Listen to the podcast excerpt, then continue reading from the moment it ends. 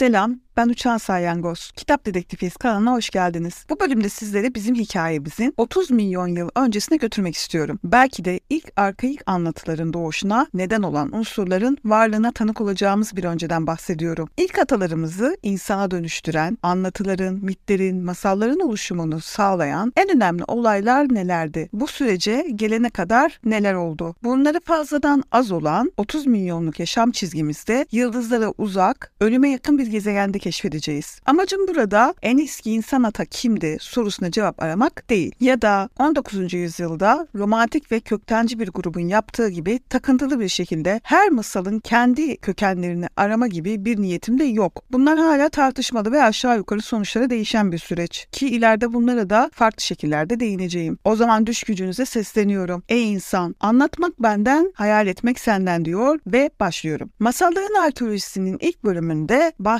gibi kaosun henüz başında olan ilk atalarımız DNA'larını ve kültürel bilgilerini yani memlerini organizmaların gelişim sistemlerine ilişkin olarak gelecek nesillere aktarmaya hız kesmeden devam ediyordu. Yahu nedir bu mem diyebilirsiniz. Şöyle açıklayayım. Mem kelimesi biyolog Richard Dawkins'in Gen Bencildir adlı kitabında geliştirdiği bir kavram olarak ortaya attığı bir kelime. Hatta Jack Spac'in Dayanılmaz Peri Masalları adlı kitabında da buna değindiği bir bölüm var. Dawkins tek bir temel yaşam kanunu olduğundan bahseder. O kanun der ki bütün yaşam kopyalayan varlıkların farklılaşarak hayatta kalmasıyla evrildi. Biz buna DNA diyoruz. Dawkins'e göre diğer kopyalayıcı da MEM adını verdiği kültürel bir aktarım birimiydi. Yani insan davranışlarının belli bir birikimden sonra diğer nesillere aktarımı. Örf ve adet gibi. Fakat bir belgenin fotokopilerini çıkarmak onu iyi bir mem yapmaz. Ama bu fotokopileri dağıtırsak ve insanlar onu ezberleyip sağda solda söylerse işte o zaman o iyi bir mem olur. Dawkins'e göre melodiler, fikirler, sloganlar, giyim modası, çanak çömlek yapma veya mimari kemer, inşa yöntemleri memlere örnek verilebilir. Bunlar zihnimizdeki içsel bilgilerdi. Bu yüzden biz tüm anlatılara ve özellikle mitlere kültürün memi diyoruz. Ve mitler bizlere insan nedir sorusunun cevabını veriyordu. Tabi bu insan nedir sorusunu ilk atalarımız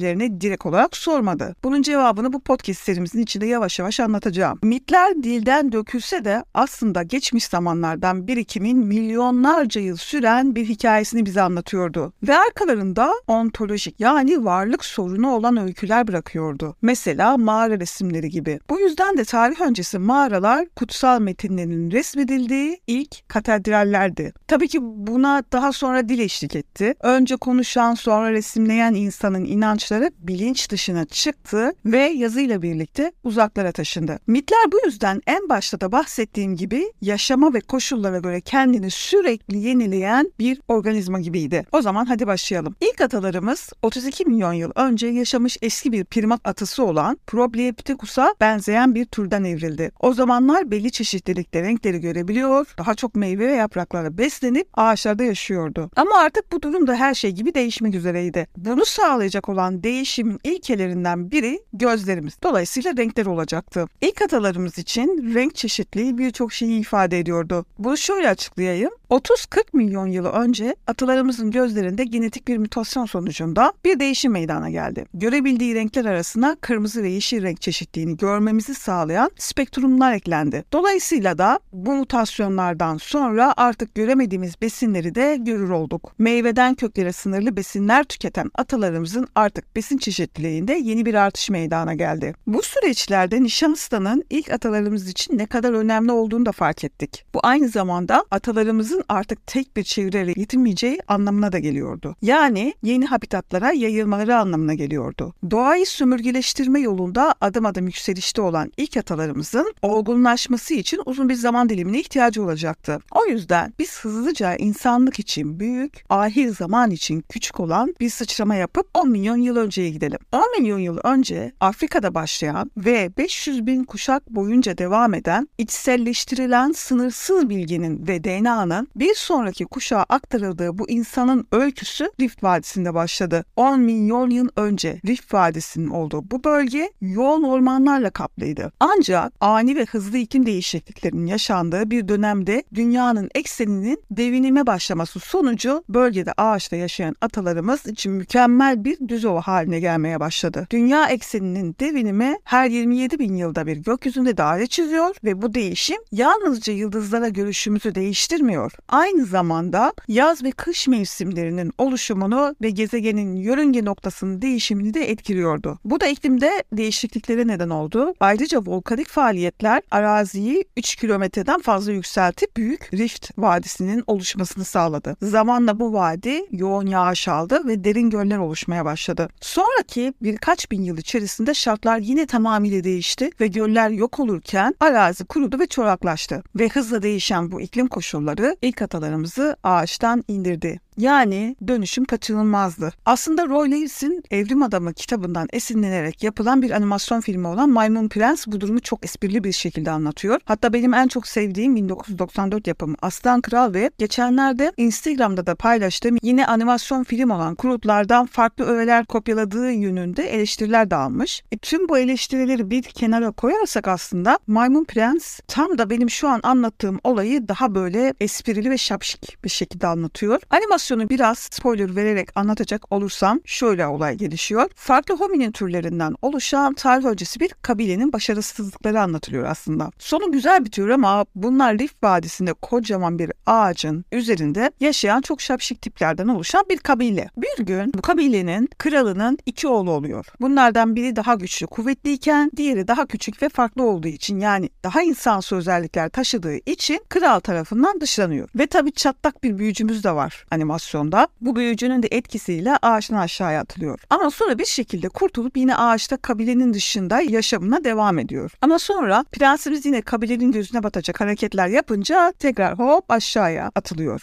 Ve aşağıda iki ayakları üzerinde duran iki deve kuşundan etkilenen prensimiz onlar gibi iki ayakları üzerinde durmaya ve yürümeye çalışıyor. Ama öne doğru yürümesi gerekirken tersten geriye geriye yürüyor. Bu yürüyüşünü düzeltmeye çalışırken bir anda bizim Lucy'yi görüyor ve ona aşık oluyor. Hani şu ünlü masalların arkeolojisi iki de anlattığım Lucy. İşte zaman ilerliyor birçok maceradan sonra e, sonunda ateşi ve et pişirmeyi keşfeden çiftin yanına daha önce hiç tatmadıkları o etin kokusunu alan kabile ağaçtan aşağıya inip onların yanına geliyor. İşte sonra sonra tekerleği icat ediyor, mağarada yaşamaya başlıyor ve mağaraya o ünlü mağara resimlerini çiziyorlar. Dediğim gibi çok şapşık bir kabile ve tabii en sonunda iklim koşullarının kötü etkisinden dolayı dolayı Rift Vadisi'nden çıkmaya karar veriyorlar. Bu animasyon filmine bağlantılı başka bir animasyon daha önermek istiyorum. Taş Devri Firarda animasyonu. Taş Devri Firarda animasyonu Taş Devri ile Bronz Devri arasında gidip gelen futbolu icat eden, tavşan yerine illa da mamut yakalamakta ısrar eden mağara insanlarının ve Bronz Çağı insanlarının etrafına dönen bir film. Düşünsenize Bronz Çağı ve Taş Devri aynı anda birbirinden habersiz gelişiyor. Benim için izlemesi acayip keyifliydi. Siz de isterseniz bir inceleyebilirsiniz. Bu arada bu konulara meraklı dinleyicilere bir de kitap önerim var. Jack London'ın Adem'den önce kitabına bence bir göz atmalısınız yine. Bakaccio'nun ünlü kitabı Decameron'da ya da işte Binbir Gece Masallarında Şehrazat'ın hikaye içinde hikaye anlatma tekniğinde olduğu gibi London'da rüya içinde rüya yaşayan bir çocuğu anlatıyor burada. Rüyalarında tarih öncesi bir çağa gidip o çağda yaşayan koca dişin gözünden ve yine bu kişinin ağzından başından geçenleri gören ve anlatan yaşayan bir çocuğun öyküsü. Bu öyküye göre o çağda üç ayrı hominin türü bulunmaktaydı. Henüz ağaçtan inmemiş, vahşi maymunlara daha yakın ağaç insanları, koca dişin dahil olduğu halk olarak adlandırdığı hem ağaçlarda hem de mağaralarda yaşayan tür, bir de bu homininlerin en gelişmişi olan ateş yakıp ok ve yay kullanan ateş insanlarından bahsediyor. Düşünsenize büyük zamanlarda oluşan farklı hominin türlerinin aynı anda yaşamaları kadar ilginç bir durum olamaz herhalde. Bence daha fazla spoiler vermeden kaldığımız kaldığımız yerden devam edelim. Evrim yolculuğumuzda ilk atalarımız ağaçtan indi. Ama ya sonra? Değişim kaçınılmazken yine bir sıçramayla 7 milyon yıl öncesinin Afrika'sına gidelim. Tam da bu döneme ait iki ayakları üzerine kalkmış bir maymun fosili keşfedildi. Bu bilim insanlarını heyecanlandıran inanılmaz bir keşifti. Bu güzel fosilin adı Tüymay'dı. Diğer adıyla yaşam umuduydu. Güzel ve hüzünlü bir isim değil mi? Var olmak için milyonlarca yıl toprağın altında gün yüzüne çıkmayı bekledi. Atalarımızın şempanzelerden ayrıldığı ve daha büyük adımlarla yolculuğa çıkmaya başladığı bir dönemden bahsediyorum. Ve yine yaklaşık 6-7 milyon yıl önce yaşamış olan Aurorin'de Tüymay'dan sonra insanlarla ilişkilendirilmesi mümkün olan en eski hominin atalarından biriydi. Aurorin'de iki ayaklar üzerinde durabilen ilk homininlerden olabileceği için önemliydi. Bu arada Aurorin ismi Kenya'nın Aurorin bölgesinde konuşulan dilde orijinal insan kelimesinden türetilmişti. Aynı zamanda milenyum insanı olarak da biliniyor. Peki bu maymunları iki ayakları üzerinde durmalarını sağlayan şey neydi? Freudçu yaklaşımlardan tutun da farklı birçok yaklaşımda görüş belirten bilim insanları ve araştırmacılar bu konuyu didiklemeye hala devam ediyorlar. Ama artık bunun en önemli nedenlerinden birinin iklim değişiklikleri olduğunu biliyoruz. Bu dönemlerde yine sert bir şekilde değişen dünya iklimi daha soğuk ve kurak olmaya başladı. Afrika ormanları seyrekleşti, sık ormanlar koruluklara dönüştü. Bunun sonucunda bu ormanlarda yaşayan maymun türleri de değişmeye başladı. Tüymayda değişime ayak uyduran pek çok iki ayaklı maymun türünün ilkiydi. Bu türler elbette tırmanıcıydı ama ağaçlar inceldiği için zamanlarını çoğunu yerde geçiriyorlardı. İklim şartlarının yarattığı etkilerden dolayı hayatta kalanlar Çat'tan Güney Afrika'ya kadar uçsuz bucaksız savanlarda öylesine dolaşmaktaydı. Düşünsenize ağaçtan indi, ayakta durmayı ve yürümeyi öğrendi ve artık yürümek rutin yapılan bir harekete döndü. Sizce de inanılmaz değil mi? Artık öylesine dolaşan ilk atalarımızı savanalarda bırakıp değişime devam eden iklim koşullarıyla birlikte hızlı bir sıçrama yapıp 3-3,5 milyon yıl önceye gidelim. Afrika daha çok kuraklaşmaya ve ormanlar daha çok küçülmeye başladı. Elbette buradan da yeni bir yaşam alanı doğdu. Otlaklar genişleyerek yeni savanalar oluşturdu. Türler çeşitlendi. 3.2 milyon yıl önce Afrika'nın doğusunda iki ayağı üzerinde durabilen ve iki ayağı üstünde ormandan çıkan ilk tür güney maymunu Australopithecus oldu. Yani yani Lucy. Hani biraz önce Maymun Prens animasyonunda Maymun Prens ters ters yürümeyi öğrenirken o anda gördüğü ve aşık olduğu Lucy'den bahsediyorum. Ama Lucy ormandan çıkan ilk maymun olmasına rağmen asla Afrika'dan çıkamadı. Bundan dolayı Lucy paleontolojide önemli ve paleontolojinin havvası olarak kabul edildi. Lucy cenneti yani Afrika ormanlarını terk eden ilk maymundu. Evet Lucy artık yok ve ölümün üzerinden uzun zaman geçti. Fakat Lucy'nin yok oluşunu gören kuzenleri Homo habilis ile birlikte başka ilginç bir evrimsel süreç daha başladı. Masalların Herkülüsü 2'de bahsettiğim gibi Homo habilis ilk aleti tasarladı tabii. Böylelikle gösterge devrimiyle birlikte dil gelişimi de yaşandı. O zaman varoluş sancısı çekmeye hazır mısınız? Dünyanın ilk pesimistini huzurlarınıza sunuyorum. Tatam. Çünkü ilk atalarımızdan olan Homo habilis artık varoluş sancısı çekmeye başlayacaktı. Tüm bunlara rağmen insanın alet yapması da gerekiyordu. Çünkü zayıf olan adaptasyon yeteneğini telafi etmek zorundaydı. Bu durum onun doğal evrimsel süreçten kaçmasına ve kendine yapay evrimsel bir süreç yaratmasına vesile oldu. Ve bana göre bu süreçle birlikte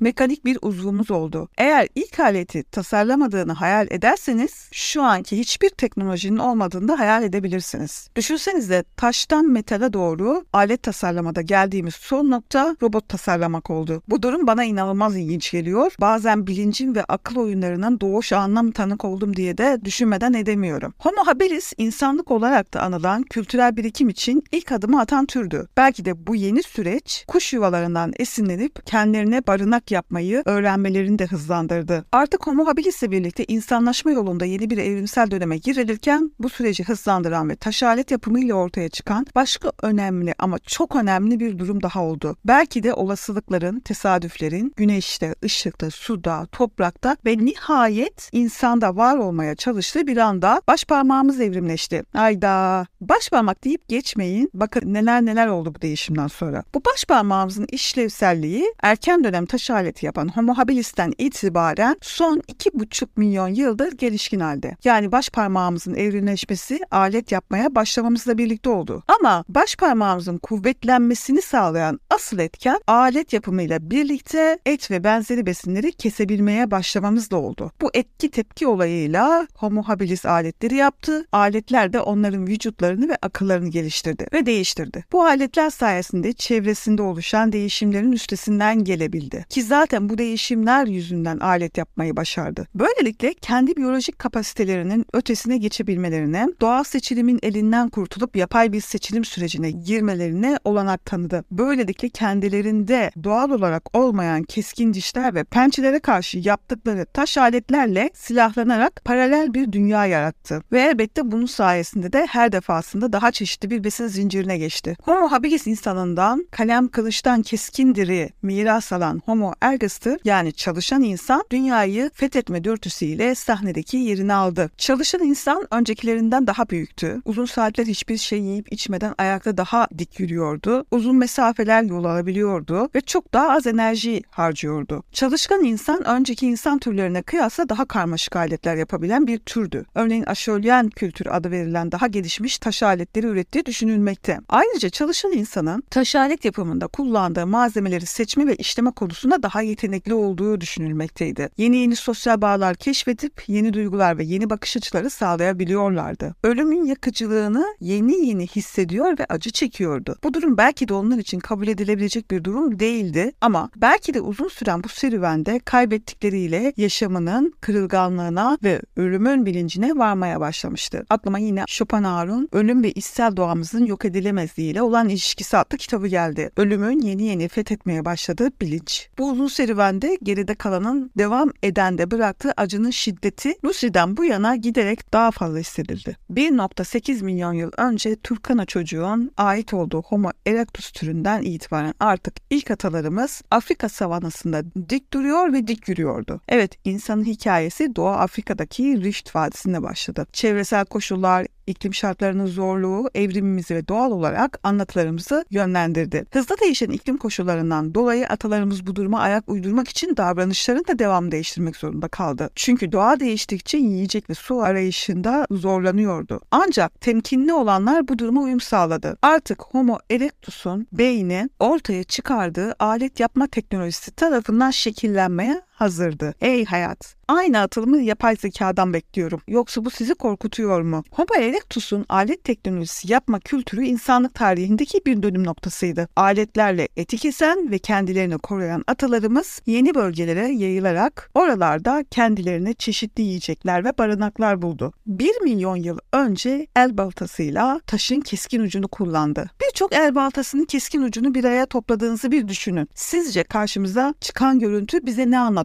olabilir? Şöyle ki Rift Vadisi'nde bir arada bulunan bütün o el baltaları bize insanların birbirini taklit etme yeteneği olduğunu gösterdi. İşte belki de bu taklit yeteneği olmasaydı şu an burada olmayabilirdik. Belki de dedikoduyu da bu bilgi paylaşımına dahil etmek gerekli. Düşünsenize taş devri kültürü bize aletlerden daha fazlasını verdi. İçimizdeki şeytana o birbirimizden bir şeyler öğrenme ve bilgi paylaşma yeteneğini ortaya çıkardı. Ve aslında taş el baltalar ve onları izleyen daha karmaşık teknolojiler bize atalarımızın davranışlarını gösterdi. Çünkü karmaşık taş alet tasarlayabilmek için diğer insanların ne düşündüğünü de öğrenmek gerekliydi. Ayrıca aletin neye benzeyeceğine dair düşünsel bir imaj ve soyut bir fikrinizin de olması gerekliydi. E bu da gösteriyor ki taştan aletler yapmak için gereken bu zihinsel beceri başka bir şeyle de bağlantılı değil. Bu ilerlemeler bize sözlü halk anlatılarının ilk başlarda neden bilgi içerikli olduğunu gösteriyor aslında. Belki de Homo erectus alet yaptığı taştan daha farklı bir taşı keşfettiğinde o taştaki güzelliği ve mesela çamura bulanarak kendini yırtıcılardan korumaya çalıştığında ortaya çıkan görüntüsünden gülmeyi, kahkahayı keşfetti. Pek de ciddiyetli bir iş gibi görünmüyor değil mi? Aristoteles'in de belirttiği gibi gülen hayvan oyun kavramının doğuşuna vesile oldu. Görüyoruz ki geleceği olan bir davranış biçimi bu. Johan Huizinga'nın Homo Ludens kitabında insan toplumunun ilk büyük faaliyetleri zaten oyunla iç içeydi der. İnsanın iletişim kurabilmek, öğrenebilmek ve emredebilmek amacıyla kendisi için yarattığı şu ilk ve yüce araç olan dili bir düşünün. İnsan dili sayesinde nesneleri ayırmakta, tanımlamakta, fark etmekte, tek kelimeyle adlandırmakta, başka bir ifadeyle şeyleri zihin alanına kadar yükseltmekteydi. Dilin yaratıcısı olan zihin oyun oynayarak madde ile düşünülen şey arasında sürekli olarak gidip gelmekteydi. Soyut'un her ifadesinde bir simge ve her simge bir kelime oyunu içermekteydi. Böylece insanlık